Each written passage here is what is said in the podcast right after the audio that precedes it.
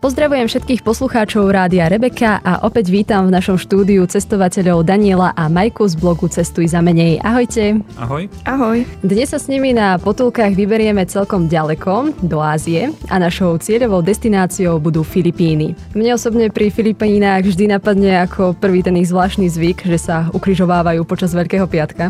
Ale to ste vy asi nezažili, keďže ste tam boli cez Vianoce, nie cez Veľkú noc. A potom tiež rozmýšľam nad tým, či sú naozaj také krásne tie pláže a všetky tie miesta na fotkách, ktoré som videla na internete. Tak aj to dúfam, že sa dnes dozvieme a na začiatok by ma zaujímalo, prečo ste si vybrali práve Filipíny.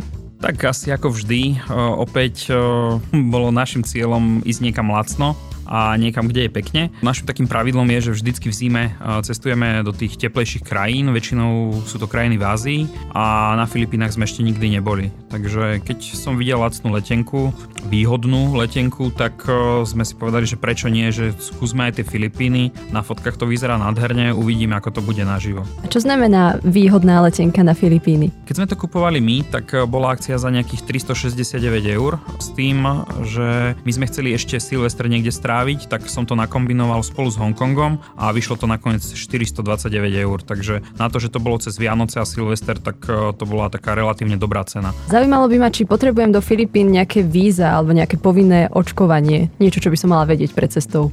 Víza na Filipíny netreba. O, tam máme, tuším, 90 dní, je to bez víz. A čo sa týka očkovania, tak e, my s Majkou razíme tú cestu, že máme minimálne to cestovateľské minimum, takže my si dávame vždycky žltačku, Ačko, Bčko, brúšny tyfus a potom si vždycky človek by mal skontrolovať ešte tetanus. Tieto by mal mať človek hlavne, ak sa plánuje stravovať niekde v nejakých miestnych vývarovniach a podobne. Cesta na Filipíny asi bola aj celkom dlhá. Ako prebiehal leta? Koľkokrát ste prestupovali? Do cieľovej destinácie, naša prvá vlastne tá cieľová destinácia bolo El Nido na Palavane. Tam sme mali dva prestupy. Bolo to z toho dôvodu, že my sme leteli z Viedne cez Peking do Manily a potom následne z Manily na Palawan, takže vlastne ten jeden prestup bol v Pekingu.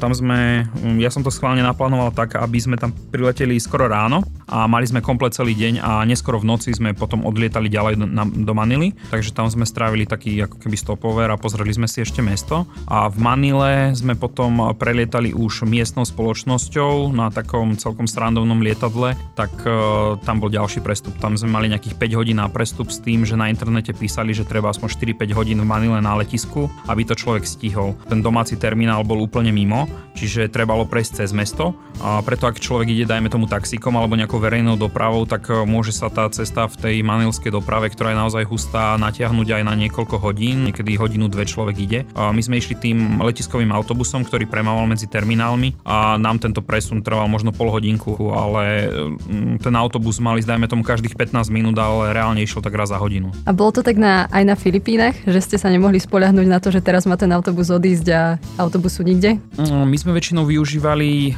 tricykle, to je vlastne taká miestný uh, spôsob dopravy. No, boli, bolo to také trošku stiesnenejšie, ale občas sme si aj hlavy teda pobáchali tam. ale musím sa povedať, že raz sme mali aj nehodu, kedy nám na tom tricykli praskla guma, takže takže a stalo sa nám to na kopci, takže sme potom museli ísť peši a chudák museli ísť tiež peši nazad domov si to opraviť. Ale no to už tak od začiatku vyzeralo, že všetky sú také pofiderné, takže e, ak s nejakým dojdete teda až do cieľa, tak asi je to zázrak. A ako tie tricykle vyzerajú? Lebo ja som si to popravde musela trošku vygoogliť. Uh, vlastne je to motorka, ku ktorej privarili takú ako keby sajtku, by človek mohol povedať, väčšinou to má striežku a do toho oni tam vedia napratať aj 5-6 ľudí, ale bežný európsky turista sa tam v dvojici je to už také, že odvezieš sa, ale pokiaľ je to nejak menej pozvarané, že také užšie, tak e, nie je to úplne že komfortné. Navštívili ste viacero ostrovov, ktoré a ktorý z nich vám učaroval najviac? Navštívili sme v podstate iba dva alebo tri, sa dá povedať. E, také hlavné e, boli Palavan a potom Boracay. Pôvodne, keď som plánoval tento výlet, tak som chcel navštíviť ešte iné. Celkom populárne sú napríklad Siargao alebo Bohol. S tým, že mm, mne padlo do oka to, že Boracay bol dlhodobo zatvorený a vyzerá to úplne ako na tých fotkách na tom internete, keď si pozrieš e, krásna biela pláž, biely piesok, krýva palma, tyrkisová voda, ako naozaj to bolo ako z katalógu.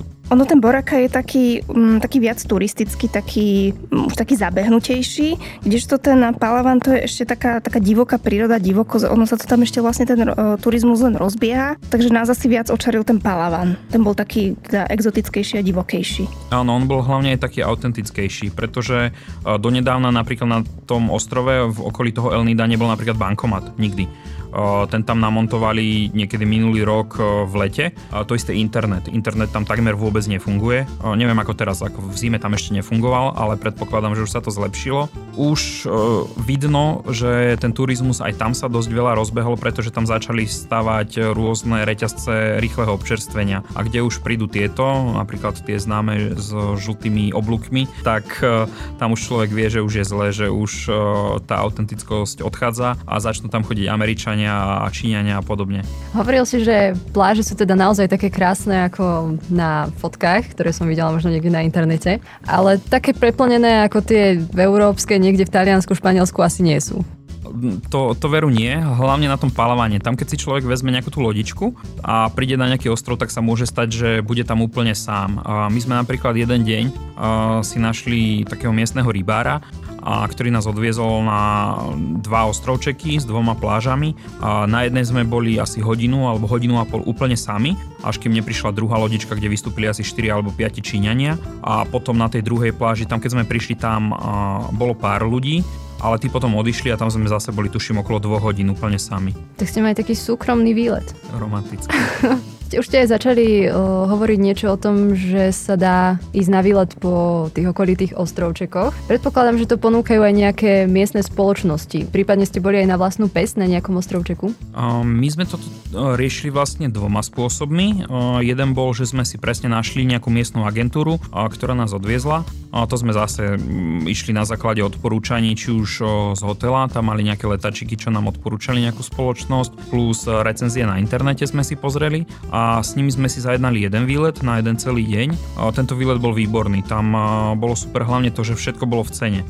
Či už kajaky tam mali, mali tam proste šnorchlovacie vybavenie, obed bol v cene, nápoje počas celého výletu a no, dobre je si vždycky skontrolovať, že ktorá agentúra čo ponúka, pretože ceny majú všetky rovnaké, nakoľko je to regulované, takže tam nejaké veľké cenové rozdiely nie sú. Dajme tomu, že tá za 15 mala presne v cene ten obed, tie šnorchle, kajaky a podobne a ty za 14 dajme tomu, že sa muselo doplácať za ten kajak alebo za obed, takže toto je dobre si skontrolovať. A potom druhá možnosť je, že si nájdete nejakého miestneho joška, ktorý vás odvezie na tej loďke niekam na nejaký ostrovček. A toto bolo samozrejme drahšie, čiže ak tam človek ide v nejakej skupinke od 4 ľudí viac, že sú 4 alebo 6, tak vtedy sa to veľmi oplatí, vtedy to vyjde určite lacnejšie, ako keď ide na takúto organizovanú mm, nejaký výlet alebo akciu. A sú tí miestni obyvateľia aj takí ochotní, že radi pomôžu, alebo ako máte s nimi skúsenosť? My sme vedeli, že teda chceme ísť ešte na nejaké iné ostrovčeky. Potom sme sa rozhodli, že skúsime teda nejakého miestneho rybára alebo niekoho, že nájdeme. Keď sme išli, tuším, z Raňajok po pláži, tak už sme sa tam obzerali po nejakých, ale oni vedia, oni asi čakajú, pretože aj oni sa na nás pozerali, takže vedeli, že asi bude kšeft. takže už sme si šli, šli tak v ústrety a boli úplne milí. A... Hej, vlastne, no keď sa s nimi človek dohodne, tak oni urobia presne tak, ako ste sa dohodli. My sme povedali, že prídeme za hodinu, že nech nás počká a keď sme prišli, tak on tam bol a odviezol nás presne tam, kam sme potrebovali. Potom po nás prišiel zase v tom istom čase, ako sme chceli, lebo my sme boli dohodnutí napríklad tak, že on nás odviezol na jeden ostrov, tam nás vyhodil asi o 9. do obeda a povedali sme, že o 12. nech po nás príde. Normálne potom o 12. už bolo vidieť, že sa vracia späť, ale mm, aj nás tak naháňal, aby sme rýchlo nastupovali, lebo sa blížila zase búrka, takže bolo aj v jeho záujme, že asi nechce, aby nás tam nechal, aby sa nám niečo stalo. Takže tí ľudia boli ochotní, všetci boli usmievaví, milí a všetci vedeli po anglicky, čiže čiže tam to bolo veľmi dobré aj na komunikáciu. Takže žiadni špekulanti ako napríklad v Marrakeši. Tu sa nám to nestalo, ja som nemal nejaký pocit, že by ma niekto išiel ukradnú, o, nejako okradnúť. Tam to proste bolo, že povedala sa nejaká suma a nikto nehľadal nejaké kľúčky, že ako mm, z teba vybuchať viac. Tam Oni sa bol... ešte asi s tým turizmom len zoznamovali, že nevedia ešte A ešte nevedia, toho. že ako môžu špekulovať. Možno to príde, keď sa tam vrátite o nejaký rok. Možno. Ale mne sa ešte páčila tá tvoja príhoda s tým chlapcom a dronom. To bola celkom sranda, to sme išli zase opäť na lodičke a ja som sa pýtal chalaniska, že či sa tam dá dronovať a on, že jasné, že nie je problém, že akurát ideme na jednu veľmi peknú pláž a že odtiaľ bývajú nádherné fotky. Tak sme už tam už zastavili na tom mieste a ja zrazu pozerám, že všade okolo bola voda. A vrajím, že ako tam mám prejsť s tým dronom. A on, že však není problém, však zoskoč do vody, dron daj do ruky a drž ho nad vodou a preplávaj si na tú pláž. Ja sa na neho dívam, že ako ten dron nestal 5 korún, že toto ja robiť nejdem. A on, že nevadí, tak daj ho mne, ja tam skočím, ja ti ho odnesiem a keď ho náhodou utopím, uh, tak dám ti môj mobil. A ja som sa pozrel na ten jeho mobil a to bol asi uh, niečo na štýl Nokia 3310, čiže to bol ten ešte starý tlačítkový rozbitý. Sa dívam, že good deal, že dobre, ale evidentne to nerobil prvýkrát, lebo pekne naozaj skočil do vody, odnesol mi ho tam a, a boli odtiaľ veľmi pekné zábery. Mňa by ešte zaujímalo, či Filipíny sú takou destináciou skôr na, nazvem to, vyvaľovanie na pláži, alebo sa tam dá ísť niečo spoznávať, možno nejaká história, také hrady alebo iné pamiatky? Mm, tuto Filipíny by som asi skôr o, na taký ten aktívny oddych, že človek ide na nejaké vodopády, ide sa kajakovať o, na tú pláž, o, do džungle sa môže ísť prejsť, ale čo sa týka tých pamiatok, o, tak o, tam by som skôr odporúčal krajiny ako napríklad Tajsko, Mianmarsko, Vietnam a podobne, že tam je toho určite viac o, na pozeranie, čo sa týka týchto rôznych historických alebo kultúrnych pamiatok. Aké jedlo by sme mali na Filipínach ochutnať? Máte aj nejaký tip na reštauráciu, kde, kde naozaj dobre varili? Ono v týchto tropických krajinách tam väčšinou ješ ovocie zeleninu a ona chutí úplne inak ako u nás. To Majka by napríklad mohla potvrdiť ananás alebo niečo podobné. I sladší. Mnoho sladší. A ešte čo sa m, mm, toho jedla týka, mňa akorát utklo v pamäti teda to občerstvenie, čo sme mali na tej lodi, tak to bolo výborné. Tam bolo od rýb, rôznych morských plodov, kúra, ale všetko bolo tak výborne pripravené, že tam sme si naozaj pochutnali. Áno, ono celkovo všade, kde sme sa boli nájsť, že buď na odporúčanie z reštaurácie, e, teda z hotela, z ubytovania, čo nám odporúčili, alebo tých e, napríklad na lodi nám odporúčili, že ktoré podniky sú fajn, že kde treba ísť. Ani nespomínam si, že by sme nejako šlapli vedľa. A vždycky bolo to jedlo výborné a väčšinou bol problém skôr v tej obsluhe, že pokulhávala tá obsluha. Nechceli by sme stráviť e, dovolenku zavretý v izbe a na toto si naozaj dávame pozor, lebo už aj keď tam vidíme tie šváby rôzne pri tých podnikoch, tak naozaj asi tie recenzie sú najlepšia cesta. Áno, keď vidíme, že prebehne cez podnik šváb, tak nevchádzame. Prenecháte to švábovi. Presne tak, keď mu chutí.